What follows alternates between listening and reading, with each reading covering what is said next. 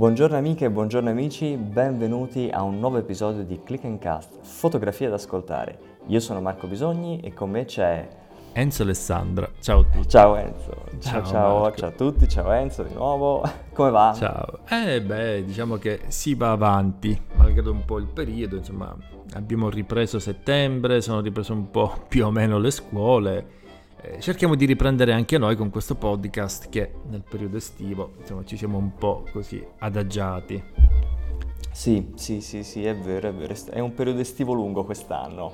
È stato più lungo del solito, ma giusto per introdurre anche un po' quello che sì. è l'argomento di oggi, direi che sono anche successe comunque delle novità sì. interessanti in quello sì. che è il mercato fotografico. Sì, sì, sì, sì, è, è verissimo perché c'è stata, cioè dopo, dopo, questo lungo periodo comunque di, di, di rimandi continui per scarsità sì. di pezzi, per aziende chiuse, ovviamente dovuto al lockdown, e comunque in una fase in cui il mercato fotografico non è che al di là della patina se la stia passando molto bene, uh-huh. però ci sono, ci sono, nuovi prodotti che hanno fatto molto discutere. Mi riferisco in particolare a queste nuove mirrorless full frame compatte. Uh-huh. E su compatte ora discuteremo, ma l'altro termine che ha fatto discutere è anche entry level. Questo è un po'... Eh, sì. È certo che a pensarlo adesso, associare appunto entry level con il termine full frame ma anche full frame, compatte ancora ancora sì, però ti ripeto, abbinato a entry level certo suona un po' strano, devo dirti la verità. Eh sì, soprattutto se questi prodotti di fatto non sono proprio così entry level, eh, mm-hmm. nemmeno entry level a tutti gli effetti se li paragoniamo comunque a quelli che dovrebbero essere i prodotti di fascia superiore, quindi non più entry level. Questo ha generato, secondo me, il, anche un, um, come, dire, una, come sono stati accolti i commenti principali eh, mi riferisco in particolare alle ultime due uscite che sono la Sony A7C dove C sta per compatta e alla uh-huh. Panasonic Lumix S5 che la prima cosa che è uscita fuori è sì entry level da 2000 euro. Quindi te che eh, dici di questa un po'? Come hai percepito? Allora, è vero che eh, il mercato dei fotamatori eh, diventa sempre più esigente. Quindi ne abbiamo parlato in altri podcast, APS-C, full frame. Eh, sappiamo benissimo dal nostro punto di vista quantomeno che si lavora tranquillamente anche con una PSC se non addirittura sì. un micro 4 terzi, però sì. è innegabile poi comunque determinati vantaggi, quantomeno da un certo punto di vista, del sensore più grande, quindi del full frame. Adesso io direi che questo, aspetto collegato appunto alla maggiore esigenza dei fotamatori probabilmente è stato percepito dal mercato eh, come una possibilità, come dire, di offrire un prodotto. Io veramente ho difficoltà a chiamarlo entry level perché eh, cioè, parliamo di una cifra già importante. Ehm, entry level poi è anche un concetto, come dire, che andrebbe definito perché esatto. eh, qua assume delle sfumature, come dire, un po', un po di convenienza se vogliamo. Eh, sì. Non lo so, sì. io penso che l'esigenza sia quella di accontentare appunto un pubblico più esigente, se vogliamo, di fotoamatori e allo stesso tempo però c'è anche questo aspetto non secondario della compattezza eh, le fotocamere più compatte, su questo ci siamo, cioè hanno eh, in determinati generi sicuramente tantissimi vantaggi, sono molto richieste. Eh, faccio un esempio per tutti, la street photography. Mm-hmm. Però, però, però, eh, ti ripeto, il problema è il prezzo. Ora, è vero, soprattutto per Sony, eh, io da quello che ho visto in questi anni, le uscite di Sony partono con dei prezzi davvero altissimi, poi magari nell'arco di un anno, un anno e mezzo comunque iniziano a scendere eh, particolarmente, però devo dire che i lanci sul mercato dei nuovi modelli in genere sono anche abbastanza altini, anche rispetto ad altri brand in genere. Però è un fattore, un fattore interessante, poi soprattutto perché non nasce soltanto da Sony, ma c'è anche appunto Panasonic che se ne è uscita con, con quest'idea della compatta full frame entry level tra molte virgolette. Tu che ne dici? Eh no, dico che hai detto veramente mh, almeno tre cose su cui ci sarebbe da riflettere. Ora parto da qualche parte perché tanto se mi metto a fare l'elenco sì. poi me, ne, me le dimentico. ok. Quindi, allora, hai detto intanto giustamente che eh, entry level va definito. Va definito perché eh, tecnicamente, insomma, nel linguaggio comune, entry level si riferisce a un prodotto o un servizio che ha delle caratteristiche base di ingresso che sia eh, nel caso, in questo caso la fotografia, può essere un entry level eh, micro 4 terzi, come APS-C, sì. come full frame. Ora, non è una cosa scritta, però va un po' da sé che eh, nel momento in cui è un prodotto d'ingresso non solo ha caratteristiche inferiori ai modelli superiori, ma eh, ci si aspetta anche che il prezzo sia un prezzo di invito, cioè di permettere a eh chi sì. si avvicina, a chi vuole fare il passaggio, magari da un determinato, per dire, da un sensore, non lo so, APS-C volesse passare al full frame ha comunque un, un aiutino, insomma, in, fra virgolette, no? Un eh incentivo sì, quantomeno. Diciamo di sì. Cioè... Anche perché magari poi non, non, gli piace perché dopo le ottiche costano di più, perché mm. cambiano gli ingombri, vuole tornare indietro, comunque non ha investito una cifra già da professionale top di gamma. Il problema però è fino a qui. Ok, fatto questo chiarimento, il problema è che di entry level è non hanno molto, o meglio, quando uscirono uh, qualche mese fa la Canon RP, che fece comunque una mirrorless full frame entry level sui 1000 euro, uh-huh. solo corpo, ma ci sta, è un entry level, poi non sto qui a discutere le caratteristiche, però se io la prendo come entry level ci sta. Nikon ha fatto una cosa abbastanza simile perché ha fatto una Z5 Ora, per l'Italia io ho visto, non è che ho guardato tantissimo, però su alcuni market si trova solo con il kit, con l'ottica kit, va intorno ai 1800 euro. Eh, se si trovasse senza ottica probabilmente, boh, fra 1300-1500 immagino, ora vado un po' così a naso. Sì. siamo sempre rispetto al prodotto magari più costoso su una fascia relativamente entry. Eh, poi appunto sono arrivate Sony e Lumix che hanno fatto due prodotti che forse... Allora, Lumix può essere entry se si considera rispetto alla serie S1, che comunque mm-hmm. è un prodotto davvero diverso. E Sony di entry non so bene cosa abbia perché eh, costa quanto, se vogliamo, l'entry level, identica, spiccicata con lo stesso sensore, che in più eh, non è così compatta solo perché ha sopra la parte con il mirino. Mm-hmm. Uh, quindi è, ora io non vorrei sbagliarmi, mi pare che entry level sia un po' sparito nelle, da, dopo che è stata presentata ufficialmente a metà settembre, mi sembra che sia un po' sparito nel, ah, nelle nomenclature okay. di lancio. Ah, ma questo è già un, mi indicatore. Pare, ecco. Però uh, insomma di entry, cioè è stato un grosso errore, si, ci si fossilizza sul, sul prezzo, fra virgolette, eh, ci si fossilizza, non, non è che era una critica. Eh, però eh, ha le caratteristiche a tutti gli effetti dell'equivalente, se vuoi chiamala anche in quel caso entry, ma non compatta. Mm-hmm, e certo. aggiungi che è nuova, aggiungi che non ha il mirino, per, cioè c'ha un mirino ma sembra che pare che sia come se non ce l'avesse, insomma. Però mm. eh, per il resto ha delle caratteristiche identiche all'altra, non ha il doppio slot, però ha qualcosa più rifinito nel, insomma, da altri punti di vista, poggia e buca, dai. E quindi un po' quello è stato forse, come sempre, questi lanci vengono forse un po' eh, fraintesi quando si va magari a criticare, anche perché è stata data lo spunto per essere fraintesi, ecco. Eh beh sì, diciamo che hanno portato un po', hanno portato, dire, eh, un sì. po la guancia proprio eh, essere sì. criticati da questo punto di vista, perché sì, è abbastanza spinta come affermazione, eh, cioè mm, molto dissonanti direi, ti ripeto, col eh. prezzo che ha Beh, più, più ba- eh, hai ragione, hai fatto un'osservazione interessante proprio parlando di Panasonic, cioè lì è chiaro che è una entry level reparto full frame rispetto a quella che già c'è attuale appunto ehm, la S1 se non S1, sbaglio, in quel sì, caso sì, sì, una sì, serie sì, di tre, sì, è più come evidente. Sony. E poi comunque la S5 ha delle caratteristiche video molto spiccate, quindi è più forte sul lato video se vogliamo ma neanche in quel mm-hmm. caso si può definire secondo me entry, quindi è prodotto sì di fascia inferiore rispetto, di fascia più bassa rispetto all'S1, però questo entry scalza male, ecco, mettiamolo così, riferito a questi due modelli. Ma io mi chiedo, a parer mm. tuo, secondo te per chi potrebbero essere diciamo, adatti questi, questi modelli di fotocamera?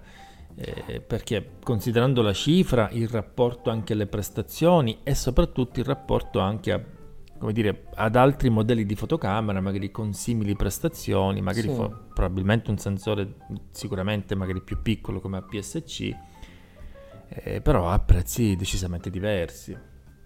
Allora, guarda, il tipo di fotocamera è, è un'inquadratura non facilissima, infatti anche già a livello di rumors in maniera forse un po' furbetta, no? Per, ormai siamo tutti smart, sì, sì, sì, erano state un po' promosse per i creatori di contenuti, quindi youtuber, certo. blogger, eccetera.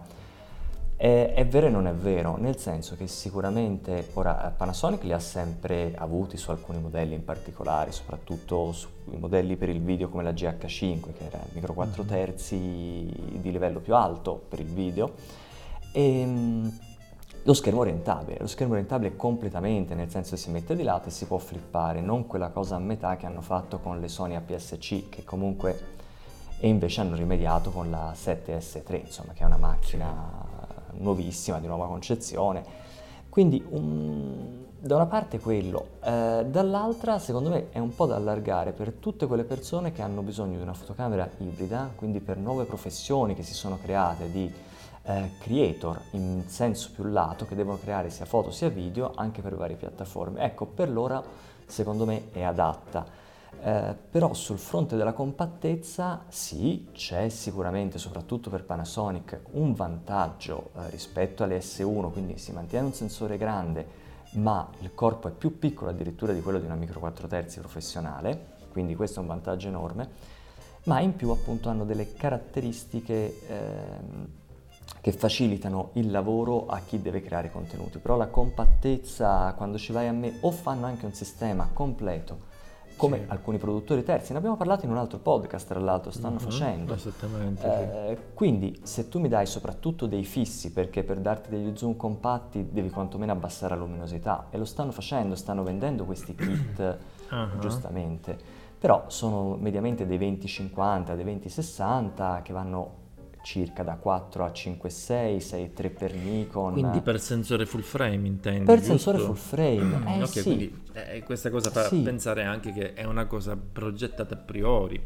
Eh sì, sì, eh, quantomeno per giustificare che vengono promosse come compatte, perché se no nel momento in cui vai, molti hanno fatto giustamente l'esempio del, di un Sigma Art, anche se prendi quelli nuovi più riprogettati per comunque sono, se prendi dei fissi grandi o anche degli zoom professionali per il full frame attuale, mm-hmm. eh, la compattezza va un po' a farsi friggere, ecco. Ah beh sì, per forza. Cioè. Beh no, questa è stata una mossa anche intelligente nel senso che cioè, ancora prima di uscire con il corpo macchina compatto full frame hanno comunque ancora prima appunto messo sì. avanti delle lenti che potessero eh, sì. essere poi abbinate sia a dei corpi, chiamiamoli a questo punto professionali, appunto full frame, che anche, anche appunto a questi compatti, eh, sempre esatto. full frame, che eh, sì. di base se fosse uscito il corpo full, full frame compatto, chiamiamolo entry level, sì. eh, che però poi necessitava comunque di ottiche dedicate, che sul mercato, soprattutto Sony, devo dire, ha dei prezzi abbastanza altini, eh, beh, lì veramente cioè, lascia perdere il discorso entry level perché eh, casca, casca, da solo, ma se vogliamo anche un discorso di compattezza. Esatto. Perché esatto. sì, poi gli vai a montare un obiettivo che pesa il triplo della fotocamera stessa e insomma hai risolto poco anche in quei termini. Ma poi vedi, ecco, anche lì non è che le soluzioni prima non c'erano, ora eh, i, i, recenti lavori di, di, Tamron, i tre fissi di cui appunto parlammo, ma anche Samyang ha fatto delle cose in questo senso e anche se poi per i creator sono ottiche che vanno bene fino a un certo punto, perché il creator ha bisogno di un buon autofocus e queste sono ottiche quasi tutte che sull'autofocus cascano, su quello continuo in ah, video. Okay. Quindi, però io per esempio sulla 6004, che è la PSC, che ha lo stesso formato praticamente di queste nuove compatte con sensore full frame di Sony, io uso spesso e volentieri il 25 mm della Zeiss, ovviamente croppato perché è una PSC. 25 mm da Zeiss, il Batis, fa parte di quella serie di Batis, c'è anche il 45, c'è anche il 18, che sono delle ottiche full frame, ma già nascono compatte e non sono buie, anche se a tutta apertura il 25 non lo sconsiglio, però eh, già di uno step sotto o arrivi, insomma, per il video poi, dai, insomma, certo. ci sono varie considerazioni. Però guarda, giusto per spezzare una lancia a favore, sì. perché qua da questo punto di vista potrebbe essere forse un'opportunità, quantomeno per sì. qualcuno. Eh, ad esempio, metti chi ha un, un corpo, chiamiamolo principale, Sony, sì. eh, full frame, chiamiamolo anche professionale in contrapposizione. Esattamente. Okay. Eh, magari vuole il secondo corpo macchina, che potrebbe essere tranquillamente una PSC come ho io? 400.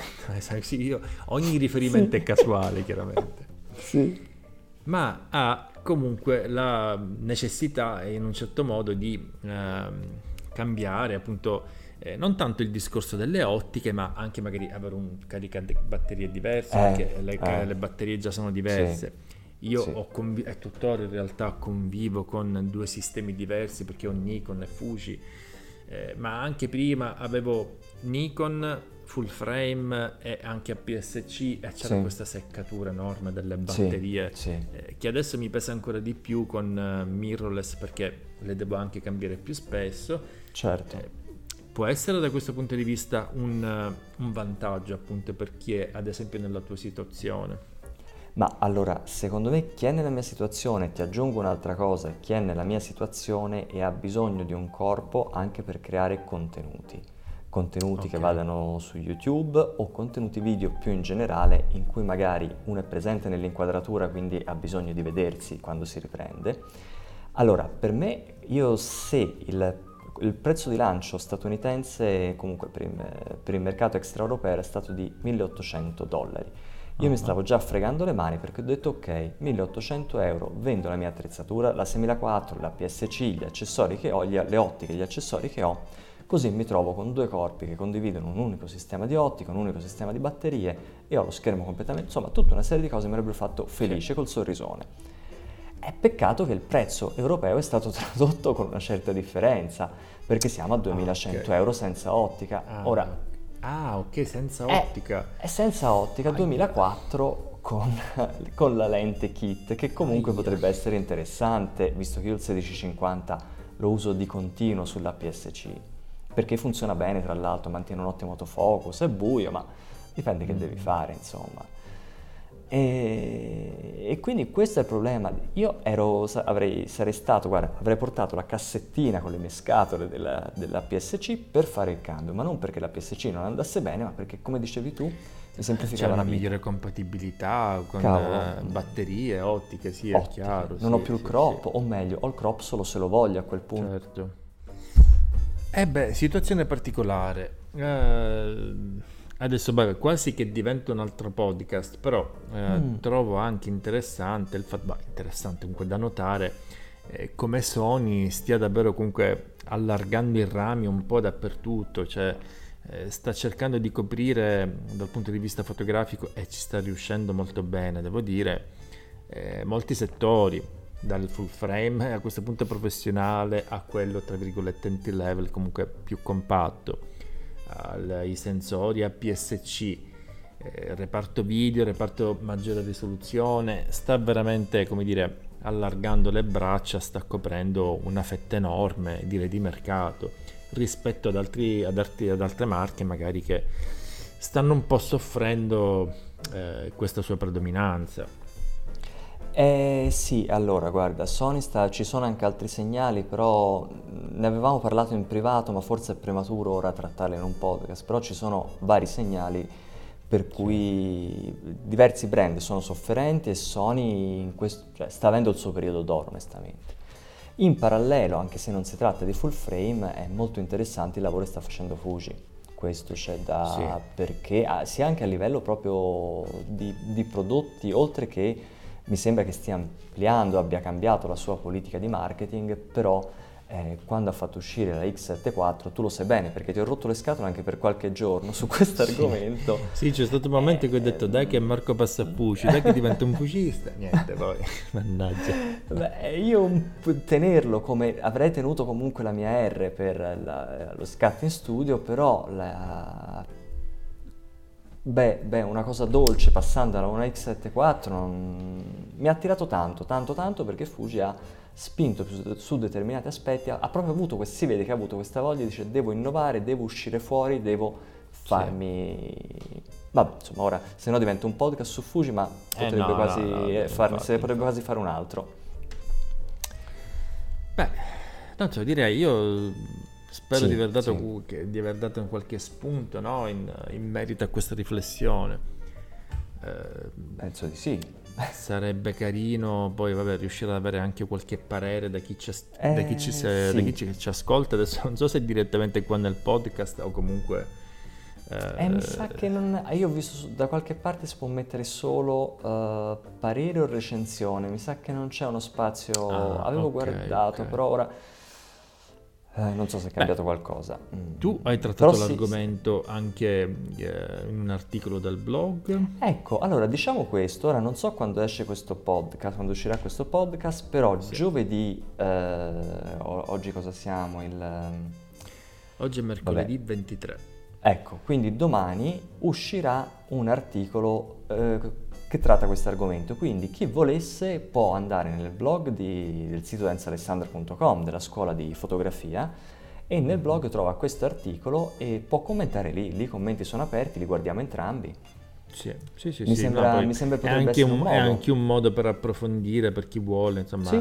determinati aspetti okay. appunto per, mm. della, della questione trattata ma anche per darci magari dei pareri e degli spunti, perché comunque io mi rendo, sì. ecco, conto che ognuno poi guarda la propria situazione, cerco di avere un, uno sguardo meno viziato dalla mia attività, però poi eh, spesso certo. si casca lì anche perché è ciò che conosco meglio. Certo. Ok. Dai, dici, salutiamo, salutiamo sì, i dai. nostri amici, ascoltatori e ascoltatrici. E, e ascoltatrici e ci vediamo nel prossimo podcast, anzi Bene. ci sentiamo nel prossimo podcast. Certo. Dai, ciao da Enzo. Ciao da Marco e a presto. Ciao, a presto. Ciao ciao. Ciao ciao ciao.